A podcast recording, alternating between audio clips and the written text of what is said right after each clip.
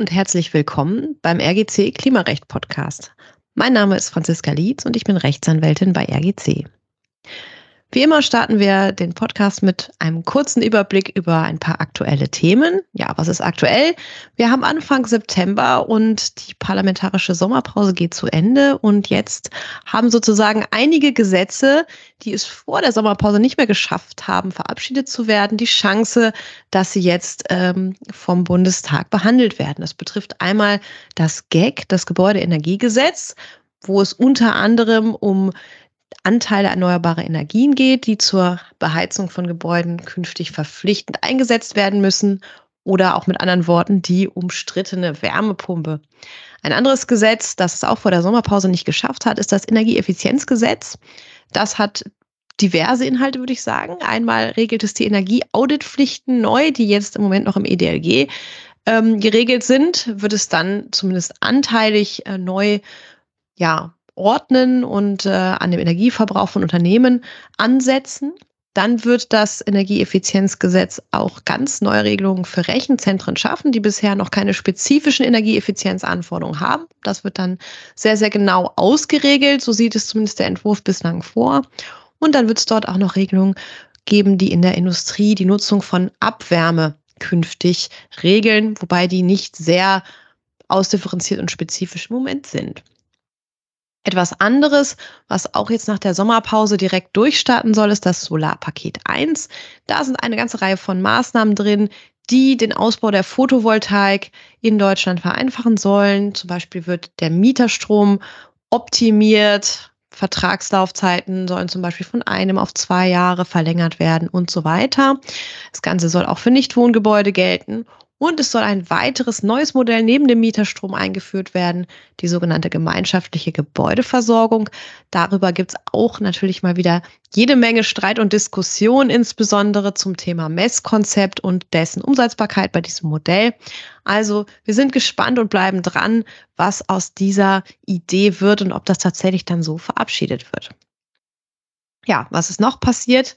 Es ist eine Frist abgelaufen bei einer Behörde, die nicht existiert. Das finde ich irgendwie ganz witzig. Das klingt so, als es aus, aus Alice im Wunderland. Die Frist läuft ab für die Meldung bei der Behörde, die nicht existiert.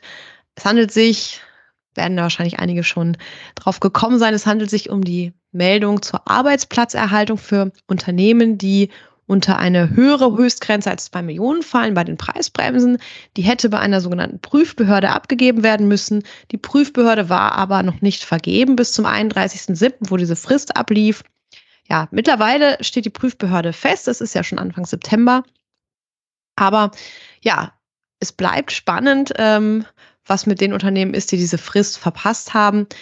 Wahrscheinlich äh, kann man natürlich auch noch nachmelden. Aber ja, wie gesagt, interessante Rechtsfrage. Was passiert, wenn eine Frist abläuft und die Behörde existiert noch gar nicht? Ja, damit will ich es dann erstmal belassen mit den aktuellen Themen und dann können wir jetzt auch schon in unser spannendes Interview einsteigen. Im Interview werden wir heute die Frage aufwerfen, sind Energiekrise und Nachhaltigkeit oder Klimaschutz wirklich unvereinbare Gegensätze? Lass uns gemeinsam mit unserer heutigen Interviewpartnerin herausfinden, wie diese beiden Themen miteinander verwoben sind. Wir sprechen dazu mit einer Expertin, die sich für Nachhaltigkeit und innovative Initiativen in einem Stadtwerk einsetzt. Und zwar mit Julia Antoni, Geschäftsführerin von den Stadtwerken Oberursel. Liebe Julia, ich freue mich sehr, dass du dir heute Zeit für unseren Podcast nimmst. Wir kennen uns ja schon viele Jahre und ursprünglich mal aus dem Studiengang Umweltrecht an der Leuphana Universität in Lüneburg. Das war so circa 2009. Und seitdem ist natürlich ganz viel passiert und du hast auch eine beeindruckende Karriere gemacht. Also dann erzähl uns doch vielleicht zum Einstieg mal, wie du zum Energie- und Klimarecht gekommen bist und ob Geschäftsführerin eines Stadtwerks schon immer eines deiner Berufsziele war. Ganz lieben Dank für die Einladung zu deinem Podcast. Ich freue mich, dass wir heute über mein Herzensthema der Nachhaltigkeit sprechen können. Die Frage, ob das, ob die Geschäftsführung eines Stadtwerks schon immer mein Berufswunsch war, nee, eigentlich um ehrlich zu sein gar nicht. Ich wollte ursprünglich mal Schreinerin werden und bin aber dann über das rechtliche Grundsatzreferat der Bundesnetzagentur nach dem Jurastudium zum Thema Energie äh, gelandet und habe relativ schnell festgestellt, dass Energie ein großartiges Medium ist, aber sehr technisch sodass ich dann den Wunsch bekommen habe, stärker in der Technik zu arbeiten, die Technik besser zu verstehen, um dann am Ende des Tages auch die energierechtlichen Themen besser einordnen zu können. Das war der Sprung in die Stadtwerkewelt. Und dann habe ich eine klassische Konzernkarriere hingelegt und war, bin jetzt seit 15 Jahren in der Energiebranche verhaftet und fühle mich sehr wohl. Ja, sehr schön. Also Energie ist natürlich ein wirklich, wirklich spannendes Thema. Dann lass uns da jetzt mal äh, wirklich einsteigen in unser Topic. Äh, ich gebe zu, das ist so ein bisschen von einem LinkedIn-Post von dir inspiriert. Da hast du nämlich mal die Frage aufgeworfen, ob Energiekrise und Nachhaltigkeit Gegensätze sind. Ja, wie siehst du das? Also ähm, sind das unvereinbare Gegensätze oder kann man hier ja diese beiden Dinge Hand in Hand äh, gehen lassen? Das ist natürlich meiner, aus meiner Perspektive eines kleinen Stadtwerks äh, entstanden, mein damaliger LinkedIn-Post, in dem ich mich damit beschäftigt hatte, inwiefern jetzt die Energiekrise uns neue bürokratische Hemmnisse und Hürden aufgeworfen hat und man gleichzeitig aber das Thema strategische Themen nach vorne bringen, Nachhaltigkeit nach vorne bringen, in einem kleinen Querverbundunternehmen äh, schultern kann. Das heißt, ganz konkret bei uns ist es am Ende des Tages immer die Frage der Ressourcen. Man kann sich auch wenn man äh, sich mehreren Themen gleichzeitig widmet, am Ende des Tages muss man sich ein Stück weit fokussieren. Und dann ist eben die Frage, wo drauf? Ne? Das Thema Preisbremsen, Energiekrise hatte bei uns ganz viele Auswirkungen. Bekannt ist natürlich das Thema Umsetzung der Preisbremsen mit dem jeder äh, in der Energiewirtschaft natürlich betraut war.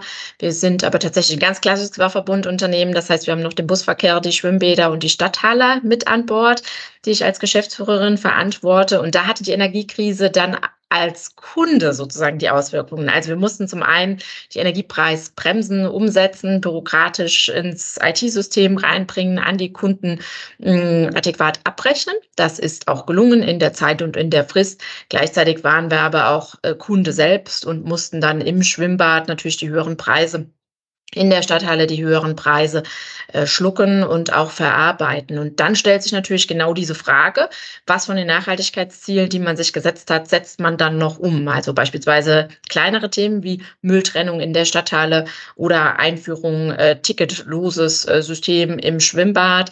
Das ist natürlich immer mit weiteren Kosten verbunden. Und dann stellt man sich schon dann die Frage, worauf setzt man jetzt den Fokus und verfolgt man das eine oder das andere? Und mhm. da habe ich für mich entschlossen mit dem Unternehmen und mit meinen Führungskräften, dass wir sowohl als auch machen, also dass wir das schaffen, dass wir auf unserem Ziel bleiben, dass wir die Ziele, die wir uns gesetzt haben, diese Nachhaltigkeitsziele weiterverfolgen, weil wir davon überzeugt sind, dass es gute Ziele sind und weil die langfristig wichtig sind zu erfüllen. Von daher haben wir gesagt, auch wenn wir jetzt höhere Kosten haben und auch wenn wir gerade alles sehr, sehr, sehr viel arbeiten und das nach wie vor leider nicht nachgelassen hat, bleiben wir auf dem Zielkorridor, bleiben wir auf dem Pfad und verlassen das nicht in der Hoffnung und mit meiner ähm, Einschätzung verbunden, dass sich das langfristig auszahlt.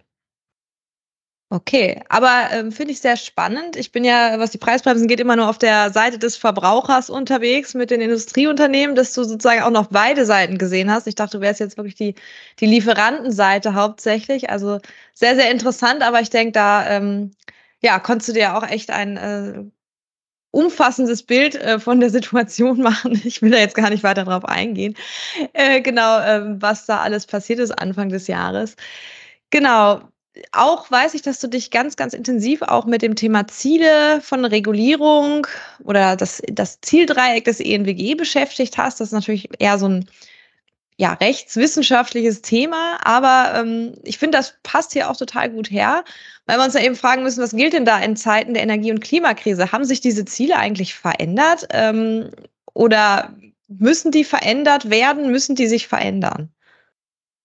Ja, ganz äh, spannende Frage. In der Tat habe ich mich in meiner Studienzeit lange damit beschäftigt, dann noch natürlich in der Bundesnetzagentur mit bei der Frage der Regulierung und in der Praxis. Ähm, Jetzt sozusagen, also nicht täglich, aber es zeigt ja schon, dass beispielsweise die Anreizregulierung, die dem Grunde nach äh, sicher richtig seinerzeit war und jetzt auch noch gute Elemente beinhaltet, in Zeiten einer Transformation schon in Frage gestellt werden muss. Und das kann man ganz konkret festmachen am Beispiel der Wärmewende bei der Frage der Transformation der Gasnetze, wenn ich in der Anreizregulierung zum einen das Ziel verfolge, die Kosten und die Effizienz, also die Kosten herunterzubekommen, die Effizienzen zu steigern, um Kosten zu minimieren, ist es natürlich schwierig in einem Zeitpunkt, wo ich gleichzeitig eine Transformation vor mir habe. Das heißt, ich müsste eigentlich mehr Investitionen tätigen, sei es jetzt für Rückbau, Umbau, ähm, alternative, innovative Wege ist das nicht der richtige Zeitpunkt aus meiner Sicht, ähm, an der Stelle dann Geld jetzt zu sparen und auf Effizienz zu gehen.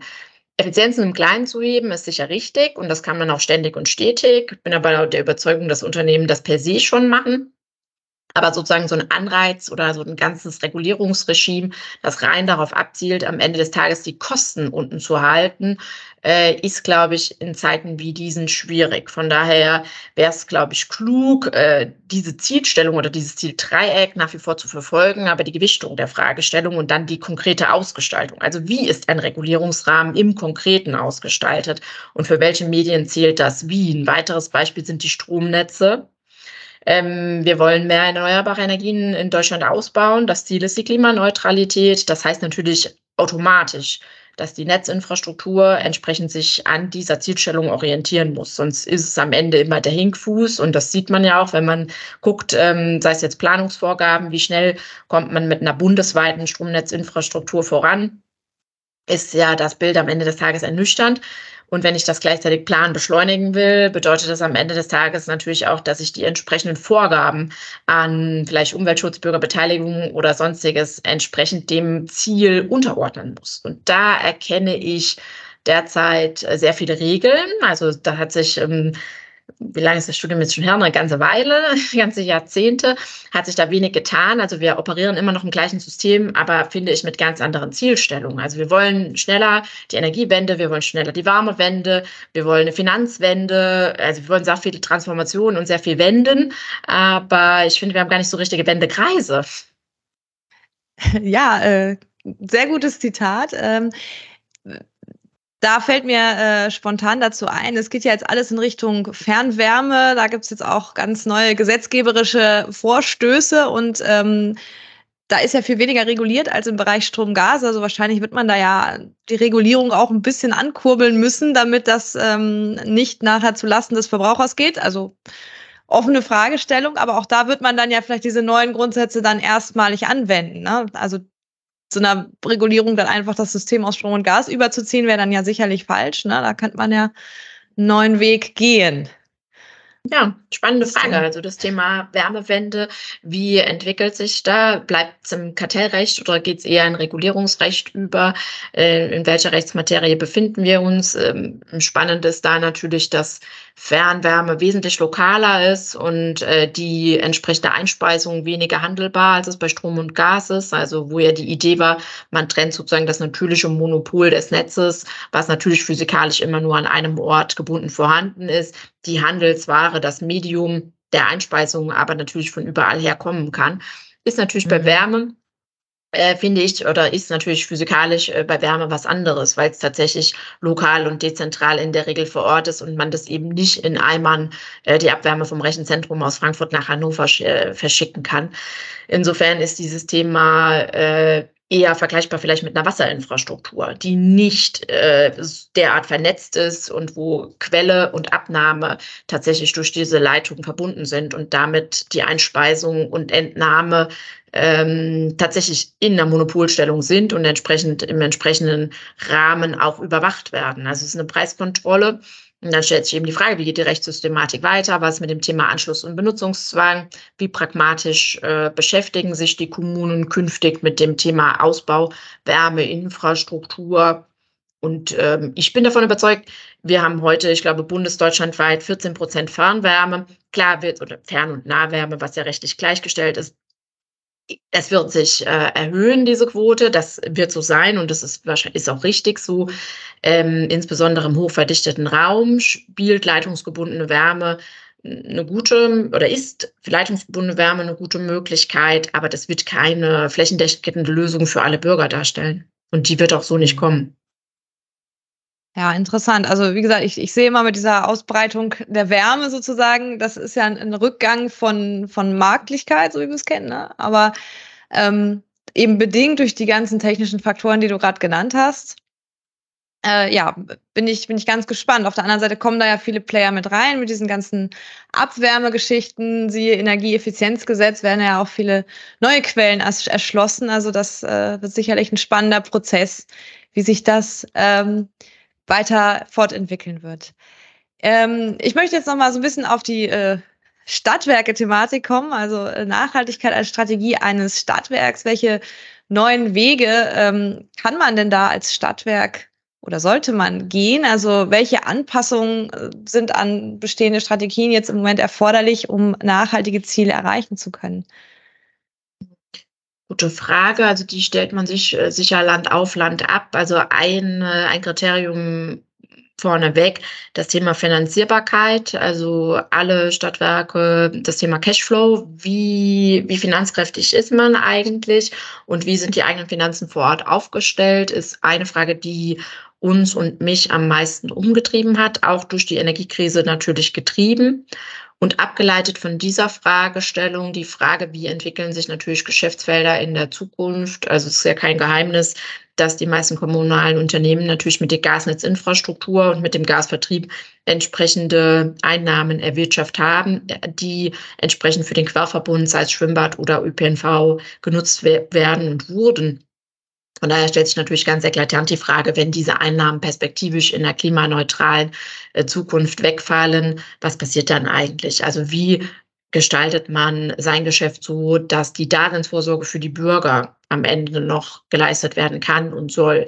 Das sind wichtige Infrastrukturen, Schwimmlernen für Kinder, aber auch äh, Dargebot in der Stadthalle sind wichtige Infrastrukturen, die ein Stadtwerk auszeichnen und die ein Stadtwerk auch unterscheiden in der Sinnhaftigkeit von manch anderen Unternehmen. Von daher zielt alles sozusagen darauf ab, neue Geschäftsfelder zu suchen, die am Ende des Tages das wegbrechende Geschäft zu kompensieren. Also es ist vielleicht sogar weniger romantisch, äh, mehr sogar aus der Wirtschaftlichkeit getrieben, dass man sich zwingendermaßen mit der Frage auseinandersetzen muss und wird, welche Geschäftsfelder kann und wird man erschließen. Und jetzt ist es natürlich auch kein Geheimnis, dass ein kleinteiligere Geschäftsfelder wie Energie, Dienstleistungslösungen nicht eine heutige Infrastruktur eins zu eins ersetzen können. Von daher prüfen und so auch wir natürlich verschiedene Möglichkeiten, was man dann kann. Also wo man auch Kompetenzen hat oder Kompetenzen aufbauen kann, um entsprechende Möglichkeiten zu eruieren. Ja, und was machen wir konkret? Also wir beispielsweise haben uns auf das Thema Photovoltaik äh, konzentriert, Photovoltaik bei Gewerbe und Photovoltaik auf kommunalen und städtischen Liegenschaften gar nicht Photovoltaik im Privathausausbau. Und wir sind lokal natürlich begrenzt in unserer Aktivität, unserer Größe und Kapitalkraft entsprechend geschuldet, aber auch passgenau darauf. Ja, das sind zum Beispiel Themen, wo wir jetzt gesagt haben und das als zweites, und das ist sehr kapitalintensiv, eben das Thema Gestaltung der Wärmewende vor Ort, weil wir hier schon sehen, dass wir einen Beitrag leisten wollen und möchten und uns in dem Thema leitungsgebundene Energieversorgung auch auskennen. Ja? Also wir suchen Geschäftsfeld nah, wo wir Kompetenzen haben, versuchen wir das entsprechend zu erweitern oder umzubauen. Okay, spannend. Du hast gerade das Wort Daseinsvorsorge ähm, erwähnt, was für mich zumindest also in meiner Vorstellungswelt der Kern sozusagen dessen ist, was ein Stadtwerk auszeichnet. Und deswegen kommt man dann ja gleich zum Thema Bürgerinnen und Bürger. Ähm, wie kann man die oder sollte man die in nachhaltige Initiativen einbinden? Ähm, zum Beispiel, um Bewusstsein zu schaffen oder eben auch um Mehrwerte zu heben. Und wenn man das sollte und möchte, wie kann das funktionieren? Ja, also tatsächlich, wir sind ja sehr lokal als Stadtwerk. Das heißt, die Bürgerinnen und Bürger äh, in unserer Kommune sind 50.000, damit man mal so eine Größenordnung hat und sich Oberursel vielleicht auch mal vorstellen kann. Mhm. Wie binden wir sie konkret ein? Also um ehrlich zu sein, viele sind natürlich Kunde. Dadurch, dass wir Wasserlieferant sind, ähm, sind alle am Ende des Tages Kunde. Und wenn sie kein Wasser aus der Leitung nehmen, dann gehen sie schwimmen oder fahren Bus oder gehen in die Stadthalle oder nehmen Energie oder parken sogar bei uns.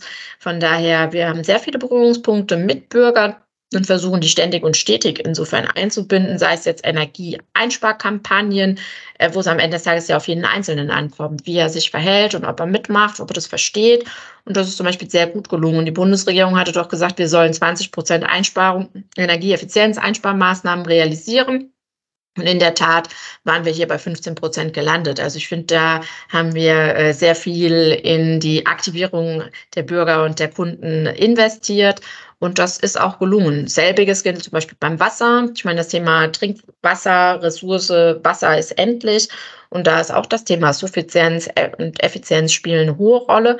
Und das geht am Ende des Tages ja nur mit dem Einzelnen oder mit jeder Einzelnen und jeder Einzelnen. Und von daher haben wir eine Wasserampel und weisen zum Beispiel dann darauf hin, wie ist der Zustand, weil ich fest davon überzeugt bin, nur informierte Bürger können am Ende des Tages auch einen Beitrag leisten. Ja, so dass wir so versuchen, aktiv einzubinden, Mitspracherechte äh, zu etablieren. Und dann haben wir natürlich auch schönere Sachen. Zum Beispiel, äh, wir haben eine riesen Baumpflanzkampagne, wo wir alle unsere Kundinnen und Bürger anschreiben und entsprechend äh, helfen, den Forst ähm, im Taunus aufzuforsten und haben da Plätze gesichert für Bürgerinnen und Kunden. Und das sind dann natürlich schöne Aktionen, wo man sich ganz konkret auch zum Thema Nachhaltigkeit, Klimaschutz selbst dann einbringen kann, aktiv gestalten kann. Und das wird sehr gut angenommen. Ja, das klingt interessant. Also das war mir zum Beispiel auch gar nicht so bewusst, äh, wie ähm, ja, engagiert Stadtwerke sind oder auch eben als politische Akteure dann auftreten und quasi diese von, von, von oben quasi vorgegebenen 20 Prozent Einsparung dann auch wirklich als eigene Aufgabe wahrnehmen. Ähm, kannst du das einschätzen? Seid ihr da ähm, besonders ähm, aktiv oder ist das etwas, was Stadtwerke ganz generell sich so auf die Fahnen schreiben?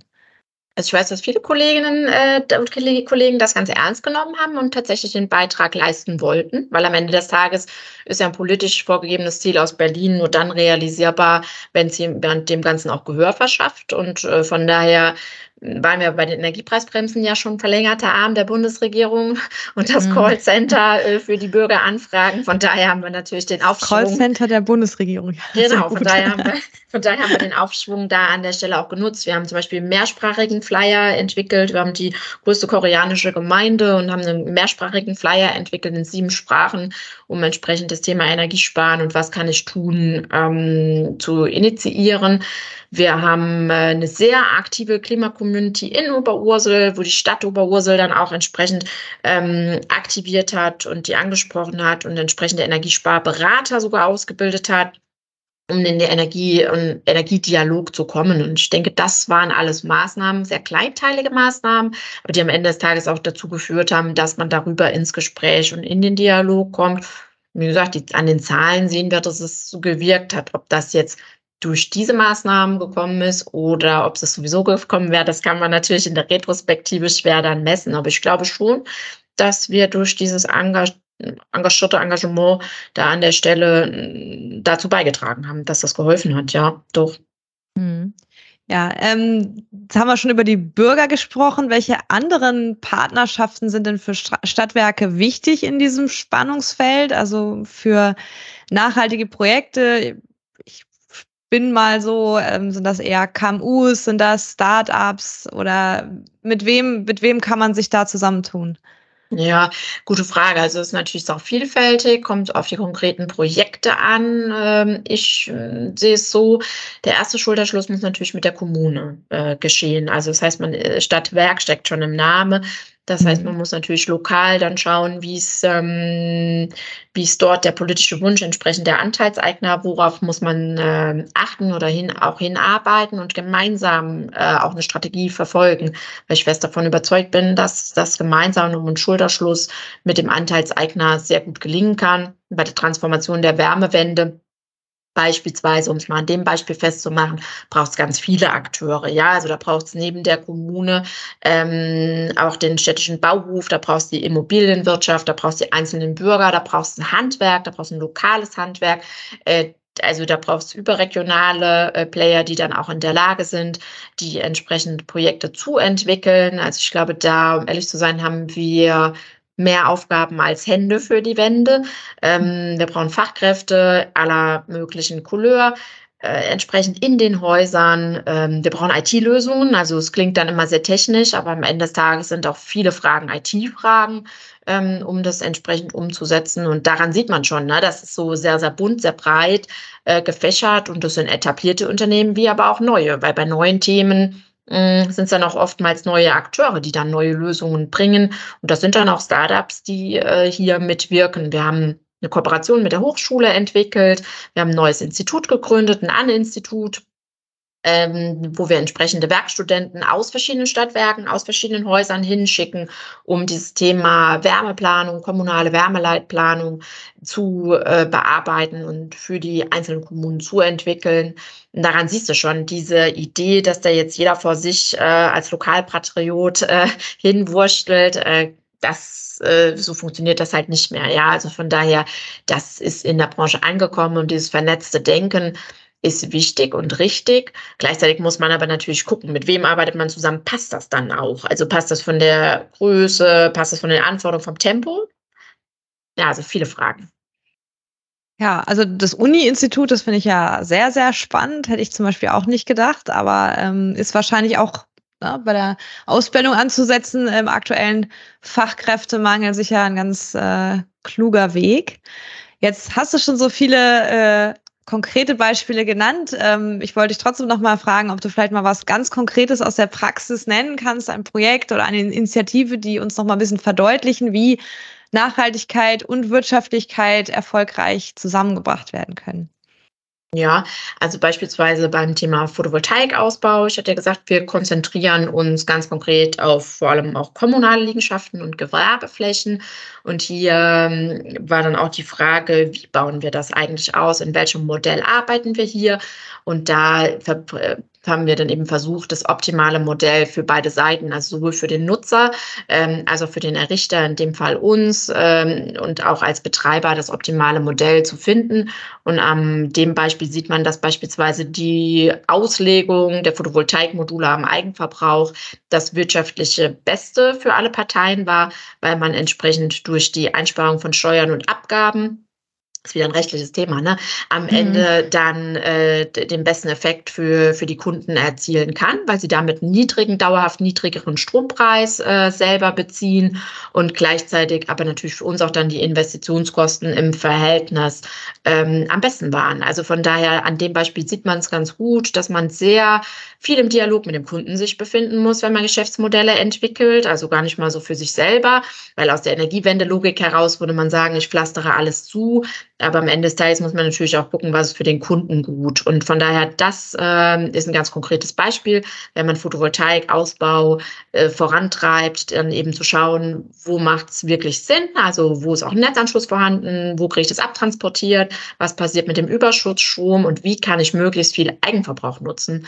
An dem Beispiel Beispiel sieht man es ganz gut, dass man sowohl den Ausbau erneuerbarer als auch die Wirtschaftlichkeit dann dadurch vereinen kann, wenn man das darauf auslegt. Ja, da du gerade gesagt hast, rechtliches Thema bei PV, äh, fällt mir gerade noch was ein. Ähm, Im Moment wird ja wieder an einem Solarpaket rumgefeilt und da geht es auch wieder um Mieterstrom und da die Vereinfachung ist Mieterstrom also Mieterstrom sehe ich immer ein bisschen so als, als, als Rohrkrepierer in den PV-Themen, ähm, der immer noch nicht so richtig äh, losgegangen äh, ist. Macht ihr da auch was oder ist das für euch eher ähm, ja, kein Betätigungsfeld? Ja, dafür sind wir, also Mieterstrom in meinem vorherigen Unternehmen haben wir das stark gemacht. Äh, wir selber als Stadtwerk Ubose sind dafür zu klein, gerade aufgrund dieser bürokratischen Hemmnisse und Hürden, von denen es äh, in diesem Konstrukt sehr, sehr viele gibt. Das ist, macht keinen Sinn. Also da hast du ja mehr Regelungen als am Ende des Tages Strom und so, dass wir dann gesagt haben, wir kommen da nicht rein. Das macht, macht, macht keinen Sinn. Also von daher, das zum Beispiel ist was, wo wir für uns ganz konkret in der Strategie gesagt haben, es macht, macht keinen bis kaum Sinn. Für uns, für unsere ja. Größenordnung. Ne? Was nicht heißt, dass das jetzt niemand kann. Aber äh, die Frage der Abrechnung ist so komplex und so IT-lastig und so viele Komponenten hintereinander geschaltet, dann, äh, dass am Ende des Tages da aus meiner Sicht heute kaum einer was von hat. Hm. Ja, das bestätigt dann auch an der Stelle meinen Eindruck. Aber ja, auch interessant. Ja, und weil wir jetzt gerade schon äh, vom Gesetzgeber sprechen, der äh, ist natürlich jetzt gerade gut dabei, ähm, vielleicht schon sogar äh, hyperaktiv unterwegs. Der macht also wirklich äh, mindestens jeden Monat ein Gesetz, ein Preisbremsengesetz oder ein neues GEG, Gebäudeenergiegesetz oder Energieeffizienzgesetz. Ähm, wie siehst du das? Wie kann man da die Balance hinbekommen, dass man vernünftige, nachhaltige Projekte umsetzt, die Sinn machen, wenn eben dieser ganze Rechtsrahmen die ganze Zeit im in Fluktuation ist. Also habt ihr da ein Rezept, einen Weg oder wie siehst du das? Ja, also wir in der Firma, wir sind ja tatsächlich sehr technik- und monteurslastig. Insofern, ich glaube, äh, Ruhe bewahren ist ganz gut. Also meine Kollegen lesen das nicht. Insofern, das äh, ist da gar nicht so viel operative Hektik. Ich als Jurist, äh, ja, das ist dann so eine Abendlektüre, man liest es dann, ist ja auch vieles dann irgendwie nicht verständlich. Dann warte ich auf Auslegungshinweise, Praxishinweise, Praxistipps, wie man das hier zu verstehen hat. Und bis das dann die Runde macht, sage ich mal, ist ja schon ein bisschen Zeit ins Land gegangen. Man hat auch so viele bürokratische neue Dinge. Also neben den sehr komplexen und wirren, also für Nicht-Juristen, wir, wir erscheinenden Spezialgebieten im Energierecht. Ich meine, das ist ja unser Home-Turf. Von daher äh, finde ich es ganz spannend, so persönlich. Ähm, Gibt es aber ja natürlich auch darüber hinaus noch weitere Gesetzgebung, sei es jetzt die Zeiterfassung, Hinweisgeberschutzgesetz, Lieferkettengesetzgebung, äh, die man als Unternehmerin an der Stelle, die ich ja bin, dann auch noch irgendwie in den Konzern etablieren muss und soll. Das ist natürlich schon für kleine Unternehmen, und wir sind ein kleines Unternehmen, äh, viel, einfach viel. Also es ist schon tatsächlich ein sehr, eine sehr große Regelungs, äh, ein großer Regelungswille erkennbar äh, seitens der Regierung. Ja, wie gehen wir da vor? Also genau, wir gucken natürlich immer sozusagen, was sagen, was sagen die äh, praxisrelevanten Anwendungsgebiete und was davon gilt dann auf uns. Ich stelle immer so diese Zuständigkeitsfrage als erste, trifft uns das? Und wenn ja, ähm, was passiert, wenn wir es nicht machen? So gehen wir eigentlich ran. Also wir versuchen das pragmatisch zu lösen. Ähm, ja, und dann muss man ja manche Sachen auch umsetzen und das machen wir dann natürlich auch. Ja, ja, dann geht's dir ja nicht anders als mir. Also ich habe schon fast gedacht, ich langweile mich jetzt, wenn ich nicht mehr jeden, jede Woche abends auf dem Sofa die aktuellen Preisbremsen-FAQ lesen kann. Aber dafür gibt's jetzt ja, weiß ich nicht, den BAFA-Leitfaden zum Lieferkettengesetz. Also neue Themen springen einen direkt wieder an. Also es wird, es wird nicht langweilig, ne? Also das kann man auf jeden Fall sagen. Ja, dann lass uns vielleicht noch mal einen äh, Ausblick wagen ähm, auf die Zukunft. Was würdest du sagen, sind die größten kommenden Herausforderungen für Stadtwerke und die Visionen der Stadtwerke, wenn es um Klimarecht und Nachhaltigkeit geht? Ja, also ich glaube, die größte Herausforderung sind die Finanzen. Hm, tatsächlich die Finanzen im Griff zu behalten, sich zu überlegen, was kann man und was möchte man, wo möchte man hin und welchen Finanzbedarf benötigt es dafür und hier ganz eng in der Abstimmung mit der Kommune zu sein, äh, hart zu priorisieren tatsächlich und zu überlegen, was kann und muss und soll man und was möchte man auch. Das werden die größten Herausforderungen und thematisch, sage ich mal, ist natürlich das Thema Wärmewende ähm, der größte, der größte Brocken in all den Themen. Also das äh, Wärmewende wird eine Jahrhundertaufgabe und dann mit den all dazugehörigen, äh, von Fachkräftemangel über der Finanzkraft bis hin zu, keine Ahnung was, der rechtlichen, rechtlichen Verständnis bei den Regelungen, was dann da passiert, Anschluss- und Benutzungszwang und Co. Also das wird, glaube ich, das spannendste Thema, was uns so in der Stadtwerke-Community demnächst begleiten wird. Mm, und wie gesagt, ich glaube, dass man ganz, ganz stark schauen muss, wie stellt man sich auf, damit man in der Lage ist, Sachen zu tun. Ne? Also es ist ja gar nicht so die Frage des Wollens, sondern am Ende des Tages wird sich die Frage des Könnens ähm, stellen. Und das liegt dann neben dem Thema, wer ist vorhanden, äh, mit den Finanzen zusammen. Hm. Ja, das äh, ist doch ein gutes Schlusswort. Ähm, das nicht des Wollens, sondern des Könnens. Ich danke dir ganz, ganz herzlich, dass du mit mir diese spannende Diskussion geführt hast. Ähm, ich denke, wir haben gesehen, Energiekrise und Wirtschaftlichkeit und auf der anderen Seite Nachhaltigkeit und Klimaschutz, das hängt alles unheimlich komplex zusammen, hat aber auch großes Potenzial in seinem Zusammenwirken. Ja, ähm, wir hoffen, dass äh, wir auch unseren Zuhörern da ein bisschen mehr äh, ja, Themen eröffnen konnten in dem Bereich. Ähm, und ich bedanke mich ganz herzlich bei dir, liebe Julia. Dankeschön.